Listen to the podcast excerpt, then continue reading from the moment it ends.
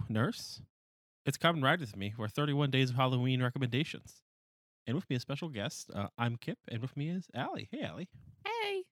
It's been a minute since been on the show. But this is a uh, special holiday boys and ghouls and pustules themed recommendation. I hate it. okay, fair enough. Uh, and uh, you want to talk about uh, one of your favorite new Halloween rituals that we have at home, but uh, that is watching The Simpsons Treehouse of Horror. So I think that there needs to be you need the options when it comes to Halloween media. I think there's like certain things you need for certain moods. And Treehouse of Horror is perfect if you just need like a quick fix of Halloween. Mm. It's like kind of nostalgic because it's The Simpsons, but it's also like The Simpsons, so it's a little. It's not like you're watching a kids cartoon.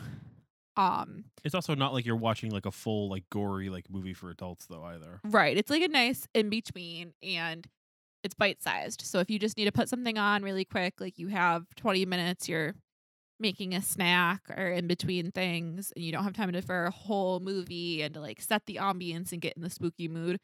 I think um Treehouse of Horror is like really perfect for that time.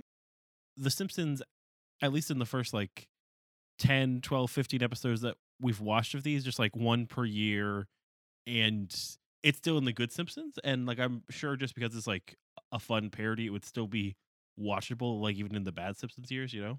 And none of them are as scary as that shopping mall angel episode was to me as a child. So there's points for that. Okay, but I um really think though, just like watch like in chronological like order, usually like the fourth or fifth episode of like every season after the first season. Hey, last words this one though, babe. Super fun.